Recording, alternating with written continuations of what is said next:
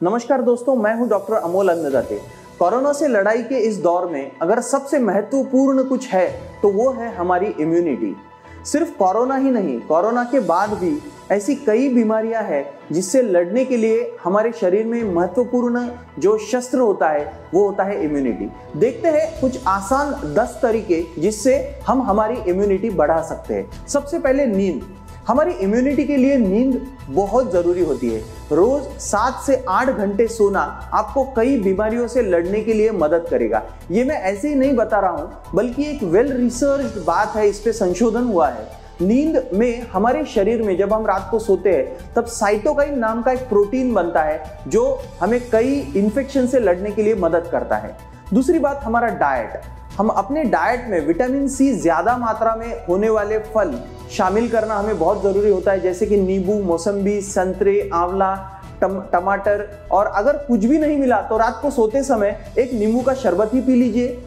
तीसरा ब्रेकफास्ट दोस्तों ब्रेकफास्ट एक ऐसी चीज़ है जो हमारे इम्यूनिटी के लिए बहुत ज़रूरी है। ब्रेकफास्ट में हाई प्रोटीन जो है, जो प्रथिन होते हैं उसमें, वो खाना, ऐसी चीज़ें लेना जिसमें अंकुरित मूंग है, चने हैं, दालें हैं, सोयाबीन, रागी, ऐसे लेने चाहिए।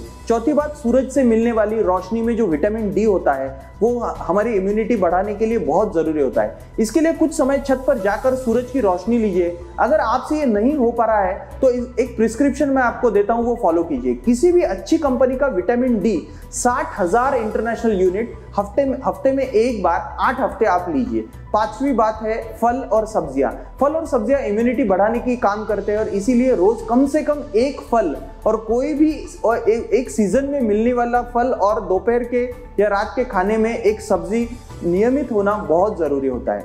अगली बात है, हमारे आंतों की बैक्टीरिया, वो है, वो इम्यूनिटी बढ़ाने के लिए काम करते हैं। ये बैक्टीरिया की, जो आंतों की बैक्टीरिया है, ये दही और छाछ से बढ़ते हैं, इसीलिए दोपहर के खाने में दही और छाछ का होना बहुत ज़रूरी है।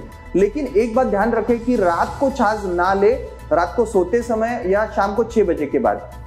सातवीं बात है, चाय पीने के वक्त उसमें थोड़ा सा अदरक और खाने में थोड़ा लहसुन का उपयोग कीजिए, क्योंकि ये इम्यूनिटी बढ़ाने में मदद करता है, ताकत देता है। स्ट्रेस हमारे शरीर की इम्यूनिटी पे बहुत बुरा असर डालता है और इसी कारण हमारे शरीर में एक साइको इम्यूनो न्यूर एक्सिस होता है, जो साइको इम्यूनो न्यूर एक्सिस के तहत हमारी मानसिकता, हमारे इम्यूनिटी पर सीधा असर डालती है। डर की छाया में रहने से हमारी इम्यूनिटी कम होती है। इसीलिए अपने मन से डर को हटाइए स्ट्रेस लेना कम कीजिए, इससे आपकी इम्यूनिटी ज़रूर बढ़ेगी। नौवीं बात है जो मैं आपको बताने वाला हूँ। ये करने के लिए एक आसान तरीका है, रोज कम से कम आधा एक घंटा कोई भी एक्सरसाइज कीजिए। टहलने जाइए, योग कीजिए, प्राणायाम कीजिए, कुछ देर बस शांति से बैठे रहिए, ध्यान कीजिए। ये सब चीज़ें आपकी इम्यूनिटी पर एक अच्छा असर डालेंगे। और मैंने जैसे कहा कि स्ट्रेस कम करने के लिए इसका बहुत बड़ा रोल है और इसमें अपनी इम्यूनिटी ज़रूर बढ़ेगी। दसवीं बात है, हमारी इम्यूनिटी का शरीर के पानी से सीधा संबंध होता है। हमारे शरीर का पानी का लेवल इम्यूनिटी के लिए बहुत इंपॉर्टेंट है और इसीलिए दिन में कम से कम छह से आठ ग्लास, कम से कम छह, ज़्यादा से ज़्यादा आठ ग्लास पानी पीना बहुत ज़रूरी है। कितना पानी पीना चाहिए, कैसे पीना चाहिए, कौन से वक्त पर पीना चाहिए, इसके लिए और एक वीडियो मैंने पहले बनाया है, जिसकी लिंक नीचे दी है। ये दस चीज़ें आप फॉलो कीजिए और अगर आप ये फॉलो करेंगे तो आपकी इम्यूनिटी बढ़ेगी, आप कोरोना से बच सकेंगे। कोरोना ही नहीं, बल्कि दूसरी कई बीमारियों से आप बच सकेंगे। अगर अभी तक आपने ये चैनल सब्सक्राइब नहीं किया है तो चैनल ज़रूर सब्सक्राइब कीजिए और सब्सक्राइब करने के बाद बेल आइकन दबाइए। जय हिंद।